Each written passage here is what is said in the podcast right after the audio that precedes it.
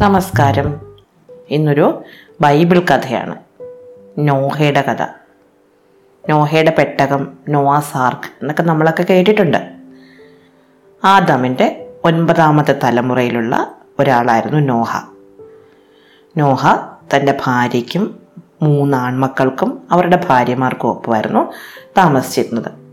അക്കാലത്ത് ഭൂമിയിലെ ജനങ്ങൾ അതീവ ദുഷ്ടന്മാരായി തീർന്നു. അവർ ഒരുപാട് ദുഷ്ചെയ്തികൾ ചെയ്യുകയും പരസ്പരം ഉപദ്രവിക്കുകയും മത്സരിക്കുകയും സ്നേഹമില്ലാതിരിക്കുകയും ഒക്കെ ചെയ്തു. ലോകം ജീവിക്കാൻ പറ്റാത്ത ഒന്നായി തീർന്നു. ദൈവം പലതവണ അവർക്ക് മുന്നറിയിപ്പ് കൊടുത്തു. നിങ്ങൾ തെറ്റിന്റെ മാർഗത്തിലേക്ക് പോകരുത് നല്ലവരാകണം എന്നൊക്കെ പലതവണ മുന്നറിയിപ്പ് കൊടുത്തിട്ടും മനുഷ്യരാരും അതൊന്നും ചെവിക്കൊണ്ടില്ല. ദൈവത്തിന് മനുഷ്യരെ കൊണ്ട് മടുത്തു. ഇങ്ങനെ പാപികളായി തീർന്ന മനുഷ്യരെ മുഴുവൻ നശിപ്പിച്ച് കളയാൻ ദൈവം തീരുമാനിച്ചു. അങ്ങനെ ഒരു മഹാപ്രളയം വരുത്താൻ ദൈവം തീരുമാനമെടുത്തു. പെട്ടെന്നൊരു ദിവസം പ്രളയം അങ്ങ് കൊണ്ടുവരുമൊന്നുമല്ല ദൈവം ചെയ്തത്. ദൈവം പ്രളയം വരുന്നതിനും നൂറ്റി ഇരുപത് വർഷങ്ങൾക്ക് മുമ്പ് തന്നെ മനുഷ്യർക്ക് മുന്നറിയിപ്പ് കൊടുത്തു. നൂറ്റി ഇരുപത് വർഷത്തിന് ശേഷം പ്രളയമുണ്ടാകും. അപ്പോഴേക്ക് നിങ്ങൾ നല്ലവരാകുകയാണെങ്കിൽ നിങ്ങളെ ഞാൻ രക്ഷിക്കാം എന്നൊക്കെ മനുഷ്യർക്ക് മുന്നറിയിപ്പ് കൊടുത്തു. എന്നിട്ടും ആരും കേട്ടില്ല. എല്ലാവരും അവരവരുടെ പഴയ രീതിയിൽ തന്നെ തുടർന്നു പോന്നു. നോഹ നല്ലവനായ നീതിമാനായ ഒരു മനുഷ്യനായിരുന്നു. അതുകൊണ്ട് ദൈവം നോഹയ്ക്ക് നേരത്തെ മുന്നറിയിപ്പ് കൊടുത്തു. പ്രളയം വരുന്നുണ്ട്. അതിനു മുമ്പായിട്ട് കുറച്ച് ഗോഫോർ മരങ്ങൾ വെച്ച് പിടിപ്പിക്കണം. അതിന്റെ തടി കൊണ്ട് വലിയൊരു പെട്ടകം ഉണ്ടാക്കണം. പെട്ടകം എന്ന് പറഞ്ഞാൽ വെള്ളത്തിൽ പൊങ്ങിക്കിടക്കാൻ പറ്റിയ വലിയ ബോട്ട് പോലത്തെ ഒരു വാഹനമാണ്. അതിന്റെ അളവുകളൊക്കെ കൃത്യമായിട്ട് ദൈവം നോഹയ്ക്ക് പറഞ്ഞു കൊടുത്തു. ഇന്ന അളവിലുണ്ടാക്കണം ഇത്ര വാതിലുകൾ വേണം. ഇത്ര ജനലുകൾ വേണം എന്നൊക്കെ. അതിനകത്ത് മുറികൾ തിരിച്ചിരിക്കണം.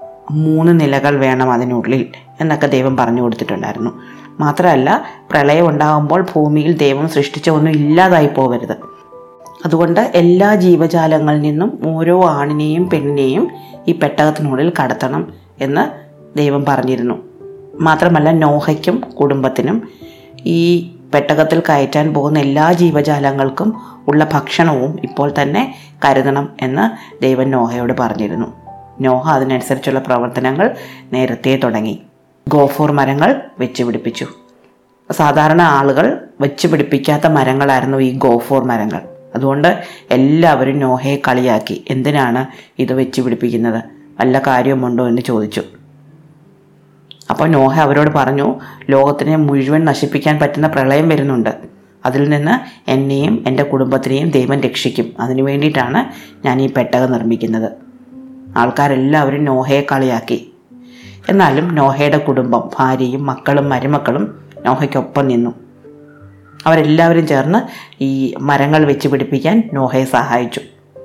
സാധാരണ വളരുന്നതിലും ഇരട്ടി വേഗത്തിൽ നോഹ വെച്ച മരങ്ങൾ വളർന്നു. അത് നല്ല വലുപ്പം വെച്ചപ്പോൾ അച്ഛനും മക്കളും കൂടി അത് വെട്ടി താഴെയിട്ട് അതിന്റെ തടി അറുത്ത് പലകകളാക്കി പെട്ടക നിർമ്മാണത്തിന് തുടക്കം കുറിച്ചു.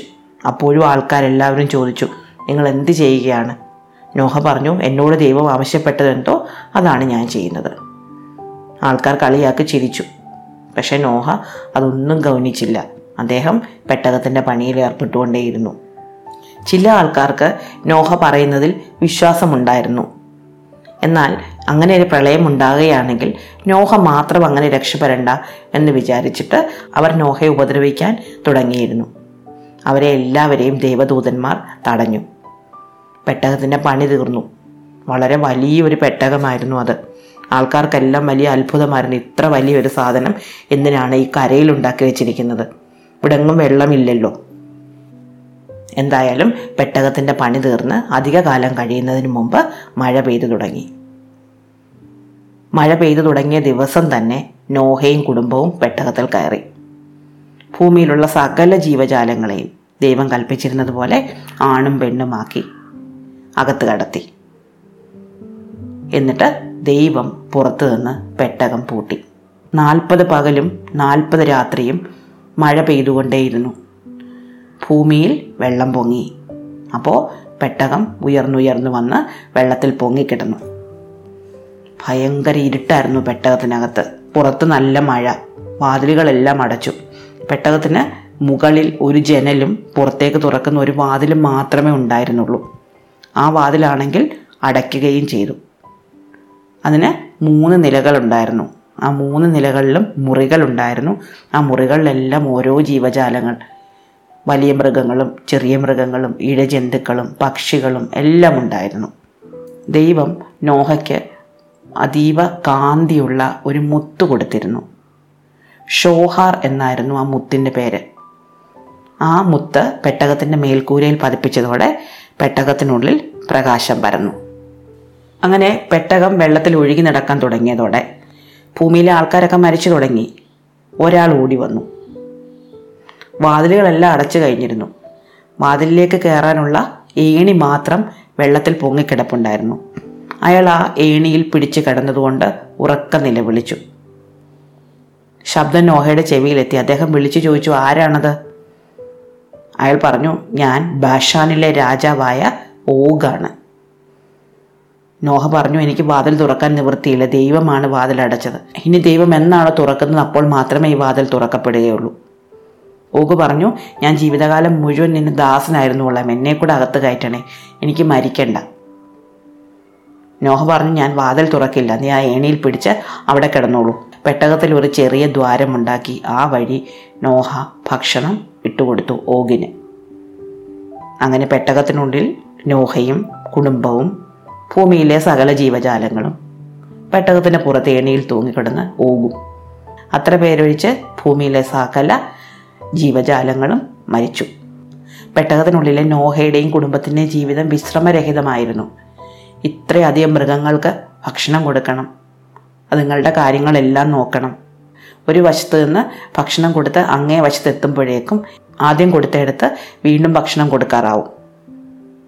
എന്നാലും പെട്ടകത്തിനുള്ളിൽ ഒന്നിനും ഒരു കുറവും ഉണ്ടായിരുന്നില്ല. ഓരോ ജീവി അതിന്റെ നിത്യജീവിതത്തിൽ എന്താണോ കഴിച്ചിരുന്നത് അത് തന്നെ പെട്ടകത്തിനുള്ളിലും കിട്ടി. ചില ജീവികൾക്ക് മാത്രമേ കുറച്ച് ബുദ്ധിമുട്ടുകൾ ഉണ്ടായുള്ളൂ. അതിലൊന്ന് ഒട്ടകപ്പക്ഷിയായിരുന്നു. ഒട്ടകപ്പക്ഷികൾ സാധാരണ കല്ലും കൽക്കരിയും ഒക്കെയാണ് കൊത്തി വിഴുങ്ങാറുള്ളത്. പക്ഷേ പെട്ടകത്തിൽ കുപ്പിച്ചില്ലുകളാണ് നോഹ സൂക്ഷിച്ചിരുന്നത്. പിന്നെ ഓന്തുകൾക്ക് എന്ത് ഭക്ഷണമാണ് നൽകേണ്ടത് എന്ന് നോഹയ്ക്ക് അറിഞ്ഞുകൂടായിരുന്നു. അപ്പോഴാണ് ഒരിക്കൽ മാതള നാരകം മുറിക്കുമ്പോൾ അതിൽ നിന്ന് വീണ ഒരു പുഴുവിനെ ഓന്ത് തിന്നുന്നത് കണ്ടത്. പക്ഷേ പെട്ടകത്തിനുള്ളിൽ ഓന്തിന് കൊടുക്കാൻ ആവശ്യമായ പുഴുക്കൾ ഇല്ലാതിരുന്നതിനാൽ ഓന്തിന് പ്രത്യേക ഭക്ഷണം തയ്യാറാക്കി നൽകുകയായിരുന്നു നോഹ ചെയ്തിരുന്നത്. മറ്റെല്ലാ മൃഗങ്ങളും വിശക്കുമ്പോൾ കരയുകയും ബഹളം വെക്കുകയും ഒക്കെ ചെയ്തിരുന്നെങ്കിലും ഫീനിക്സ് പക്ഷികൾ മാത്രം ഒരിക്കലും ഭക്ഷണത്തിന് വേണ്ടി മുറവിളി കൂട്ടിയിട്ടേയില്ല നോഹ അക്കാര്യം പ്രത്യേകം ശ്രദ്ധിക്കുകയും ചെയ്തു. നോഹ ഒരിക്കൽ ഫീനിക്സ് പക്ഷികളോട് ചോദിച്ചു എന്തുകൊണ്ടാണ് മറ്റുള്ളവയെ പോലെ നിങ്ങൾ ഭക്ഷണത്തിന് വേണ്ടി ബഹളം കൂട്ടാത്തത്? അപ്പോൾ അവ പറഞ്ഞു അങ്ങ് വല്ലാത്ത തിരക്കിലല്ലേ? അതുകൊണ്ട് ഞങ്ങളായി നിങ്ങളെ ബുദ്ധിമുട്ടിക്കേണ്ട എന്ന് വിചാരിച്ചു. തന്റെ ബുദ്ധിമുട്ടറിഞ്ഞ് പെരുമാറിയ ആ പക്ഷികളെ നോഹ അനുഗ്രഹിച്ചു. നിങ്ങൾ അനശ്വരരായിരിക്കും. നിങ്ങൾക്കൊരിക്കലും മരണമുണ്ടാകുകയില്ല. അങ്ങനെയാണ് ഫീനിക്സ് പക്ഷികൾക്ക് മരണമില്ലാതായത്. നാൽപ്പത് ദിവസത്തെ മഹാമാരി അവസാനിച്ചു. നോഹ കുറച്ച് ദിവസം കൂടി കാത്തു. അതിനുശേഷം പെട്ടകത്തിലെ കിളിവാതിൽ തുറന്ന് പുറത്തേക്ക് നോക്കി. ചുറ്റുപാടും വെള്ളമുണ്ടായിരുന്നുവെങ്കിലും എവിടെയെങ്കിലുമൊക്കെ കര കണ്ട് കാണും എന്ന് നോഹയ്ക്ക് തോന്നി. അതൊന്നറിയാൻ വേണ്ടി ഒരു പക്ഷിയെ പുറത്തേക്ക് പറത്തിവിടാൻ അദ്ദേഹം വിചാരിച്ചു. അദ്ദേഹം ഒരു കാക്കയാണ് ആദ്യം പുറത്തേക്ക് വിടാൻ തുടങ്ങിയത്. ഒരു മലം കാക്കയെ. ഈ തീരുമാനം കാക്കയ്ക്ക് ഇഷ്ടപ്പെട്ടില്ല. കാക്ക ചോദിച്ചു ഈ പെട്ടകത്തിനകത്ത് മറ്റെന്തെല്ലാം പക്ഷികളുണ്ട്? നിനക്ക് എന്നെ മാത്രമേ പുറത്തേക്ക് വിടാൻ കണ്ടുള്ളൂ. നോഹ ചോദിച്ചു നിന്നെ കൊണ്ട് പിന്നെ എന്താ പ്രയോജനം? നീ ഒന്ന് പറഞ്ഞു നോക്കിയിട്ട് വാ. പുറത്ത് കര കാണുന്നുണ്ടോ? വെള്ളം എത്രത്തോളം ഇറങ്ങി? എന്നൊന്ന് നോക്കിയിട്ട് വരാനല്ലേ ഞാൻ പറഞ്ഞുള്ളൂ. മലങ്കാക്കയ്ക്ക് ഈ ന്യായം ഒട്ടും ഇഷ്ടപ്പെട്ടില്ല.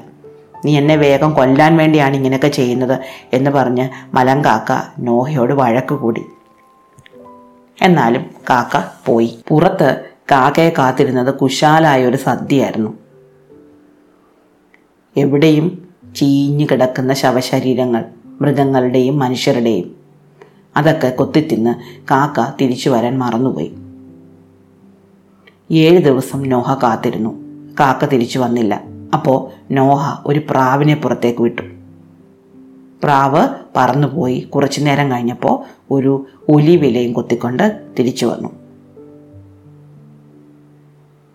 പുറത്ത് ഭൂമിയിൽ വെള്ളമിറങ്ങിയെന്നും കര കണ്ടുവെന്നും അവിടെ മരങ്ങൾ തളിരിട്ട് തുടങ്ങിയെന്നും നോഹയ്ക്ക് മനസ്സിലായി. പെട്ടകം അറാറാത്ത് പർവതത്തിന്റെ മുകളിലായിരുന്നു ഉറച്ചിരുന്നത്. ഏഴ് മാസവും പതിനേഴ് ദിവസവും പിന്നിട്ടതിന് ശേഷമാണ് നോഹയുടെ പെട്ടകം ഈ പർവതത്തിന്റെ മുകളിൽ ഉറച്ചത്. പെട്ടകം ഉറച്ചതിന് ശേഷം രണ്ട് മാസവും ഇരുപത്തിയേഴ് ദിവസവും കഴിഞ്ഞപ്പോൾ ദൈവം വാതിൽ തുറന്ന് നോഹയെയും കുടുംബത്തിനെയും അതിലുള്ള സർവ ജീവജാലങ്ങളെയും പുറത്തേക്കിറക്കി. തന്നെയും കുടുംബത്തിനെയും മറ്റ് ജീവജാലങ്ങളെയും രക്ഷപ്പെടുത്തിയ ദൈവത്തിനോട് അദ്ദേഹം നന്ദി പറഞ്ഞ് പ്രാർത്ഥിച്ചു. നോഹയുടെ പ്രാർത്ഥന സ്വീകരിച്ച ദൈവം അദ്ദേഹവുമായിട്ട് ഒരു ഉടമ്പടി ഉണ്ടാക്കി. ഇനി ഒരിക്കലും ഇങ്ങനെ ഒരു പ്രളയം സൃഷ്ടിച്ച് ഭൂമിയെ നശിപ്പിക്കില്ല എന്നും അതിന്റെ അടയാളമായിട്ട് ഒരു മഴവില്ലിനെ ആകാശത്ത് സൃഷ്ടിക്കുമെന്നും ദൈവം പറഞ്ഞു.